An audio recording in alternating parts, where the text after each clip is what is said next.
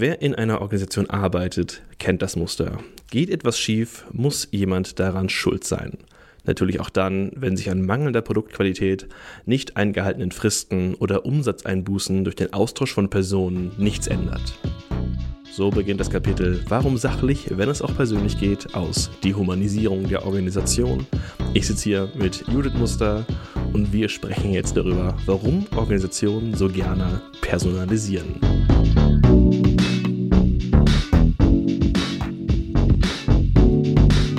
Gibt am Anfang eures Buches eine interessante Beschreibung, die ich mitgebracht habe. Und zwar der ist, es ist schlicht bequemer, die Ursache für fehlerhaftes Handeln bei den beteiligten Personen zu suchen, für die Organisation, als die Defizite der Organisationsstrukturen zu identifizieren und sie entsprechend umzubauen.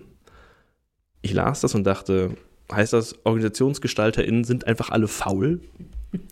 Nee, äh, das sind sie nicht, sondern die Organisation ist, ist quasi nicht umsonst der mächtigste Mechanismus der modernen Gesellschaft. Die schafft das halt, Dinge mit, mit den Mitgliedern in ihr zu machen, die man gar nicht so stark auf der Platte hat. Und eine dieser Dinge ist, dass man quasi die Strukturen der Organisation, die formalen und informalen Erwartungsstrukturen, durch denen die Organisation sich strukturiert, durch die die Organisation sich strukturiert, dass die unter Strukturschutz stehen. Also dass man die Tendenz hat in Organisationen immer erst auf die Personen zu schauen, bevor man bemerkt, was sozusagen der Mechanismus dahinter ist. Und das ist ja auch ich meine, ich bin jetzt keine Psychologin, aber das ist ja auch logisch, weil man sieht die Person handeln und nicht die Organisation. Man ärgert sich über die Person und nicht in erster Linie über die Organisation, dieses ominöse Wesen. Und wir haben ja in der letzten Folge ähm, schon darüber diskutiert, was ist eigentlich die Organisation. Das ist ja ganz schwer zu greifendes soziales ähm, System im Ende, das man nicht adressieren kann in dem Sinne. Schon allein deswegen liegt es irgendwie nahe, auf die Person zuzurechnen. Das ist wahrscheinlich genauso, genauso wenig adressierbar wie amorpher Strukturschutz, obwohl ich den Begriff sehr mag. Ich, ich möchte mir so einen Handwerker vorstellen, der so mit dem Bohrer in deine Organisation kommt und sagt, ja, wir müssen ja mal den Strukturschutz abschrauben, das ist ja schon schwierig. Zwischen der, der Move ist da drunter. Weil das ist ja auch ein Problem, ne? Ich meine, es ist ja ein Leiden quasi auch der Organisation, dass sie diesen verdammten Strukturschutz mit sich rumträgt und nicht los wird, der halt die gesamten Kugeln der Veränderung abprallen lässt und sie ableitet auf Personen. Ja. Man wird es nicht los, oder? Ja, weil Organisationen Erwartungen möglichst auf Dauer stellen müssen, um überhaupt äh, handlungsfähig zu bleiben und damit erstmal ein Stück weit veränderungsresistent sind. Auf Dauer gestellte Erwartungen widersprechen ja in gewisser Weise dem, was so da eine, eine ich nenne es jetzt mal, Modern. eine moderne Beschreibung einer Organisation ausmacht, oder? Da geht es doch darum, dass es, da wird doch immer die Veränderung nach vorne gestellt, dass es darum geht, dass Organisationen anpassbar sind. Wie steht das im Verhältnis dazu, dass du gerade gesagt hast, die muss stabil bleiben?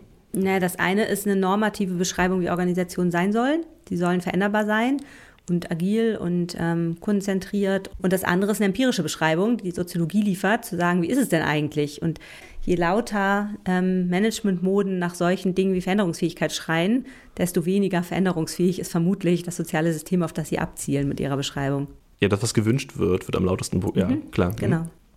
Wir haben nun diese, diese Situation, Probleme gibt es in der Organisation und sie werden abgeleitet auf Personen. Also dadurch, wie er es beschreibt, wird offensichtlich, okay, es kann an der Person doch gar nicht liegen. Es muss daran liegen, was sie als Aufgabe bekommen hat. Was ich mich dabei manchmal frage, wieso werden wir in Organisationen so blind dafür, dass es doch auf gar keinen Fall an den Personen liegen kann, wenn sich Probleme so äußern? Was macht so blind dafür, dass es Struktur sein muss und nicht die Person? Hm, das ist echt eine super Frage.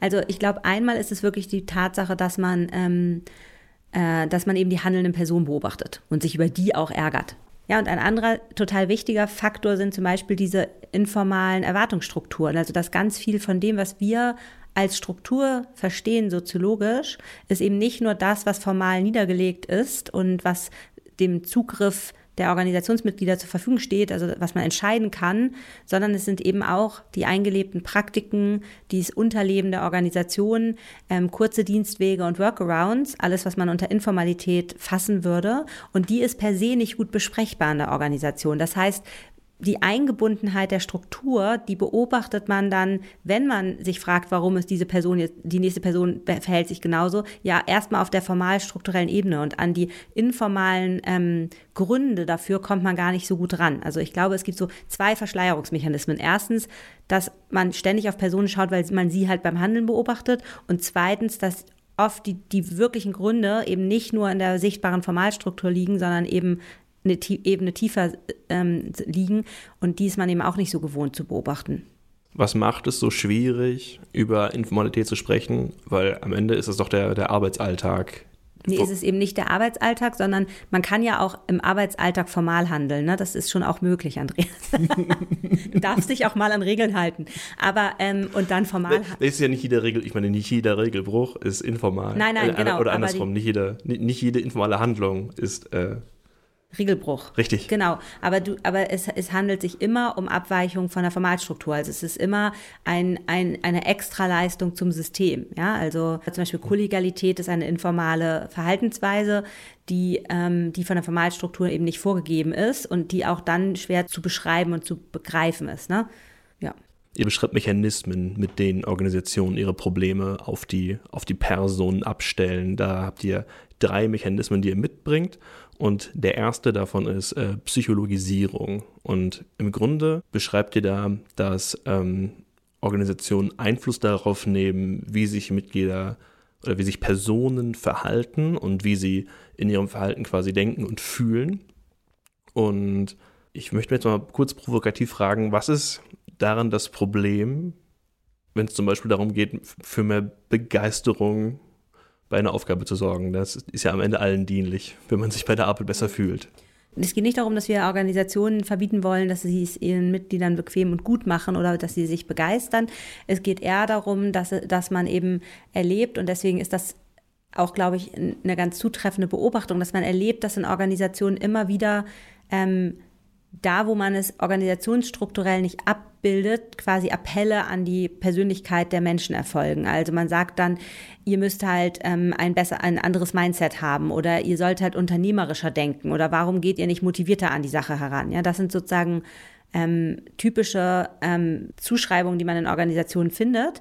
Und uns geht es nicht darum, dass man nicht andersrum dafür sorgen sollte, dass, dass, dass, es, dass Leute motiviert arbeiten, sondern es geht darum zu sagen, dass das nicht die Auffangvorrichtung dafür ist ähm, oder die Lücken, der Lückenbüßer dafür ist, ähm, dass man die Struktur noch nicht richtig in place gebracht hat. Weil uns geht es darum dann zu sagen, müsste man nicht fragen, warum ist es nicht möglich, einfach mal zu machen? Ja, was sind eigentlich die Hindernisgründe in der Organisation? Zum Beispiel ähm, Ressourcenkonflikte, zum Beispiel Sanktionsmechanismen, die immer wieder auftauchen, wenn man mit einer Initiative kommt. Oder zum Beispiel habe ich in einem Callcenter gesehen, dass die Informationen über den Kunden, die die Callcenter-Agents alle haben, gar nicht weitergeleitet werden an eine andere Stelle in der Organisation und dass die diese Stelle sozusagen gar nicht versorgt wird mit den relevanten Informationen, dann kann man den lange sagen, einfach mal machen. Man hat aber einfach verpasst, diese Brücke organisationsstrukturell zu bauen, sodass jemand einfach mal im Sinne des Kunden machen kann. Und diese Such, diese Suchrichtung wollen wir einnehmen.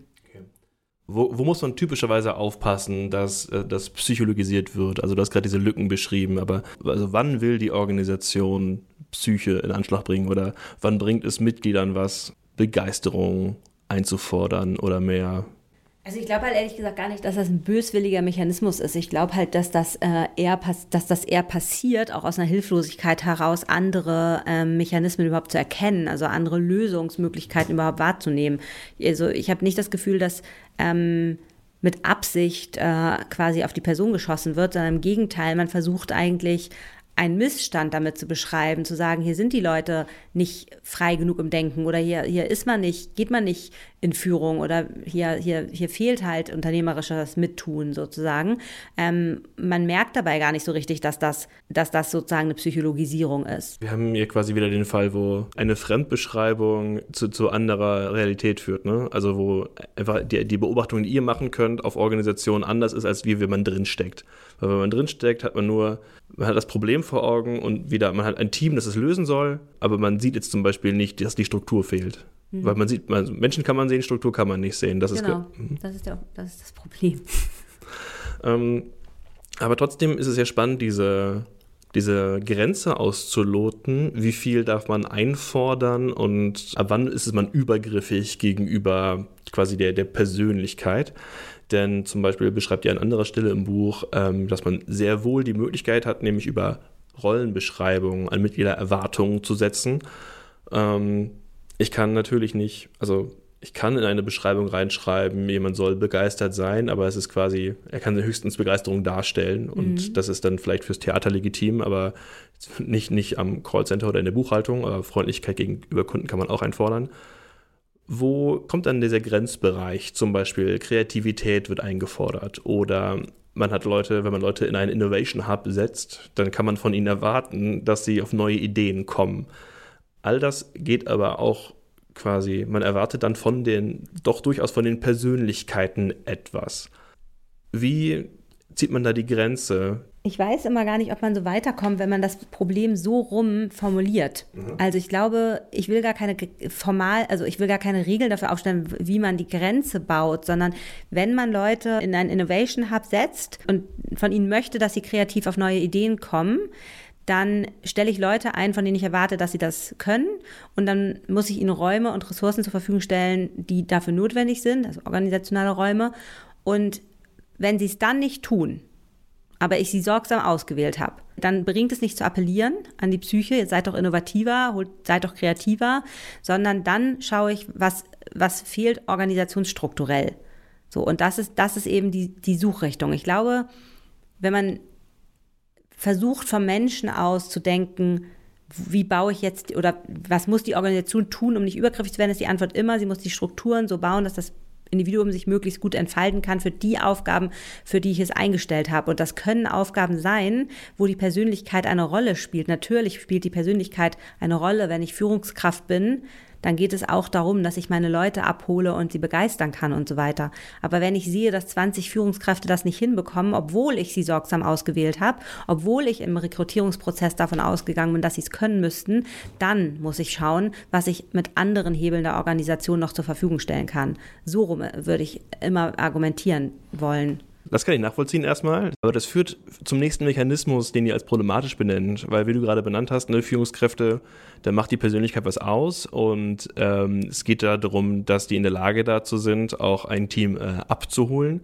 Und gleichzeitig benennt ihr es mit Moralisierung als Problem, wenn äh, Organisationen gerade speziell von Führungskräften einfordern, dass sie begeisternd führen. Er benutzt den Begriff da der, der transformationalen Führung, die quasi einfordert, dass Vorgesetzte nicht nur dafür da sind, zu entscheiden, wer was tut, sondern sie auch darüber dafür sorgen sollen, dass alle wissen, warum werden sie gebraucht, dass alle ihren, ihren Sinn in ihren Aufgaben erkennen und dass eine Führungskraft mit gutem Beispiel vorangeht.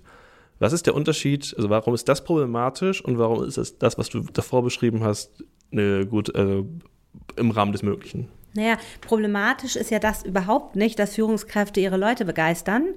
Es ist auch nicht problematisch, ähm, Leute einzustellen, die das vermutlich können und tun. Es ist nur problematisch, wenn man diese Leute ausbrennen lässt. Ein Fall in der Kundenorganisation, Führungskraft, die einfach unglaublich charismatisch ist und es wirklich schafft, in einer unfassbar absurden Führungsspanne Leute trotzdem hinter sich zu bekommen, jeden im Laden zu kennen, die Produktivität hochzuhalten, die Leute bei Laune zu halten und so weiter. Und die, die begleite ich schon seit Jahren und diese Führungskraft hat von der Organisation so wenig Mittel in der Hand, ähm, dass man, dass, dass sie sozusagen über die Jahre jetzt einfach wirklich ausbrennt und die Organisation gibt ihr nicht mehr an die Hand. So, und das ist einfach eine unfaire und jetzt kann man sagen, jetzt, jetzt brennt die Person irgendwann aus, jetzt ist das nicht mehr so begeisternd, was sie da tut. Dann kann man sagen, okay, ähm, jetzt kann man sagen, jetzt mal transformationale Führungsschulen. Das ist jetzt wirklich zynisch, weil in dem Konzept steckt bestimmt auch ein paar kluge Ideen drin.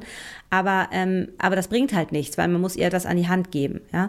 Und, ähm, und zwar muss man organisationsstrukturell die Gefolgschaft auch abstützen. Man muss dafür sorgen, dass die Leute auch ihren Job machen können, ohne dass jemand die ganze Zeit ähm, sie begeistert und daneben steht. Ähm, was wir hier ja kritisieren in dem Kapitel ist nicht einzelne begeisternde Führungskräfte oder der Wunsch in Organisationen gute Führung zu sehen oder transformationale Führung zu sehen, sondern dass eben über solche Managementkonzepte wie transformationale Führung relativ schnell ähm, eben auch doch quasi moralisch auf Personen eingewirkt wird und eben nicht die Lösung von der Organisation zur Verfügung gestellt werden, sondern von der Person erwartet wird. Und dafür bieten solche Konzepte ein Einfallstor. Transformationale Führung ist ja nur ein Beispiel dafür. Mhm. Ich suche noch nach dieser Unterscheidung zwischen den Erwartungen, die setzbar sind an Führungskräfte. Ist, ist das wieder was, was man einfach, was man, was man sich wünscht und wo man es dann äh, erfreut zur Kenntnis nimmt, wenn Vorgesetzte dazu in der Lage sind, ihre Mitglieder ähm, ein, ein, Begriff aus der Soziologie wäre, charismatisch zu führen, also wenn man denen folgt, weil das die Person ist. Oder ist es nicht auch was, was man, was man sucht, wo man als Organisation legitimes Interesse hat, dass man solche Vorgesetzten will? Also was ist humaner, die Person auszutauschen, bis man die hat, die da richtig führen können, oder Leute darin zu schulen, dass sie so führen, wie sich die Organisation das vorstellt. Ich glaube nicht, dass man Leute schulen kann. Äh, das sind erwachsene Personen, die eine gewisse Persönlichkeit haben. Die hat man sicherlich sorgfältig, richtigerweise sorgfältig ausgesucht. Das sollte man immer tun. Und dann merkt man relativ schnell, dass Menschen in einer Persön also dass Menschen in Organisationen sich dann doch anders verhalten, als man es von ihnen erwartet hat, als man sie rekrutiert hat. Und wenn das ein Massenphänomen ist, also wenn das mehrere Menschen auf der gleichen Position nacheinander oder in der gleichen Situation, zum Beispiel das mittlere Management, ähm, ähnlich tickt, dann kann man davon ausgehen, dass es ein Strukturproblem ist. Ja, das der, der Klassiker ist, ne, das mittlere Management will nicht führen. Das ist eine Lehmschicht, genau. Und dann, dann, dann ist die, und das ist auch ein typischer Fall. Dann haben wir das mittlere Management, das sagt, ich würde ja, wenn die mich lassen würden und ich ständig reinregieren würden und ich dafür die richtigen Führungsmittel am Start hätte und das Top-Management sagt, geht doch bitte mal in Führung. Und beide haben wahrscheinlich einen Punkt. Das mittlere Management hat den Punkt zu sagen, ich brauche die richtigen Führungsmittel und das Top-Management sagt auch richtigerweise vom mittleren Management, ey, ihr seid dafür eingestellt, ihr werdet dafür bezahlt, dass ihr hier in Führung geht, warum macht ihr das nicht? Und dann ist halt die Suche danach, sinnvoller? Ähm, was, was muss man denen an die Hand geben? Welche Informationsvorsprünge brauchen sie? Was, wie, wie gehen sie an die Strategieumsetzung ran? Welche formalen Befugnisse sollten sie bekommen? Wie schaffen sie es, auf gemeinsame Ziele einzuzahlen? Also Strukturfragen zu fragen, als dann eine Schulung zu transformationaler Führung zu initiieren. Äh, als letzten problematischen Mechanismus benennt hier etwas, was eigentlich die meisten Arbeitsorganisationen zu schätzen wissen, nämlich äh, Freiheit in der Wahl der Mittel und Freiheit darin, selbst einzuteilen, wann was erledigt sein soll. Man organisiert sich halt selbst und das, was zählt, ist am Ende das Ergebnis. Und das ist ja, das ist ja eine ganz andere Welt als das Endergebnis ist eigentlich egal. Äh, Hauptsache ist, man hat auf dem Weg dahin alle Checkboxen abgearbeitet. Das eine beschreibt man als äh, Prozessorientierung, das andere ist Ergebnisorientierung. Und ihr sagt jetzt, Ergebnisorientierung führt dazu, dass Probleme personalisiert werden. Das, was sich alle wünschen, ist gleichzeitig das Gift der Menschen. Wie passt das zusammen? Also, was du beschrieben hast, ist ja so ein bisschen die Unterscheidung zwischen Konditionalprogrammen, also wenn dann Routinen in Organisationen, wenn der Lagerbestand unter 50.000 fällt, löse man eine Bestellung aus. Da ist man ja für das Ergebnis nicht verantwortlich. Ja? Wenn ich die Bestellung ausgelöst habe, habe ich, hab ich das Problem der Organisation gelöst. Wenn die Bestellung jetzt nicht richtig geliefert wird oder doch nicht abverkauft wird, dann äh, ist das nicht mehr mein Problem. Das Gegenteil davon sind Zweckprogramme, also Beschreibung dafür, wo man landen soll. Und ähm, was wir halt sagen, ist, dass diese Zweckprogramme in Organisationen erstmal sehr viel Freiheit geben, aber dass es manchmal eben zur Belastung der Organisationsmitglieder kommt, wenn die Organisation sich darum drückt, die Mittel auch zur Verfügung zu stellen. Also wenn man einfach nicht dafür sorgt, dass das, was erreicht werden soll, das Ziel, was erreicht werden soll, auch umgesetzt werden kann. Und das beobachten wir eben häufig, dass dann statt die genaue Beschreibung der Mittel ähm, eher wieder eine Zurechnung auf Personen ähm, passiert, weil man sagt, wieso das Ziel haben wir ja gemeinsam beschlossen, das musst du jetzt auch erreichen. In Organisationen gibt es vielleicht sogar formal die Mittel, aber informal sind bestimmte Mittelauswahlen schon ein, aus, Auswahlmöglichkeiten schon eingeschränkt. Ähm, zum Beispiel, man weiß dann eben doch, dass man auf bestimmte Kollegen nicht zugehen kann, um Unterstützung zu bekommen, weil die total unter Deck sind und man aus Kollegialitätsgründen das dann eben nicht tut und die haben schon das letzte Wochenende durchgearbeitet oder man weiß eben, dass die Marketingabteilung gerade ähm, extrem viel Druck hat und deswegen geht man darauf nicht, geht man darauf nicht zu. Also es wird sozusagen zu einer persönlichen Angelegenheit, das Ziel zu erreichen und es wird am Ende das Misslingen auch persönlich zugerechnet. Und worauf wir nur hin, wir wollen nicht verbieten, auch hier wieder nicht, dass es in Organisationen Freiräume gibt für ihre Organisationsmitglieder, aber wir wollen schon darauf hinweisen, dass diese Freiräume eben auch zur Belastung werden und vor allem eben dann, wenn am Ende persönlich die Schuld zugerechnet werden kann oder wird. in den Fällen, die du gerade beschrieben hast, ist, ist die Lösung da wieder ganz typisch mehr Kommunikation? Also, oder hast du jetzt, was du ja gerade beschrieben hast, ist, dass Ressourcen nicht zur Verfügung stehen, von denen vorher im Projekt gesagt wurde, du kannst auf diese Leute zugreifen. Wäre das nicht lösbar, indem man dann einfach wieder zurück signalisiert, ich kann auf diese Ressourcen gerade nicht zugreifen? Oder gehen wir gerade davon aus, dass das aus irgendwelchen Gründen nicht besprechbar ist? Genau, also es kann ja sein, dass man das auch aus Kollegialitätsnormen nicht macht. Dass man sagt, ich, wenn ich jetzt, wenn ich das jetzt mache, dann äh, machen die das nächstes Mal bei mir auch. Ja?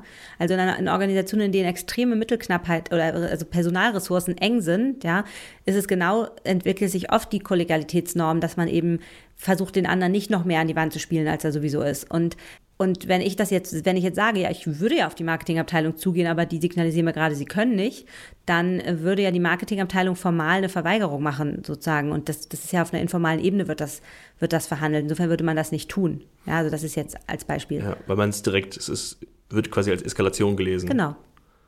Und darum sitzt man da alleine vor seinem Riesenprojekt und kommt aus der Sache nicht raus. Beispiel um auf einer, vielleicht enden wir auf einer hoffnungsvollen Note.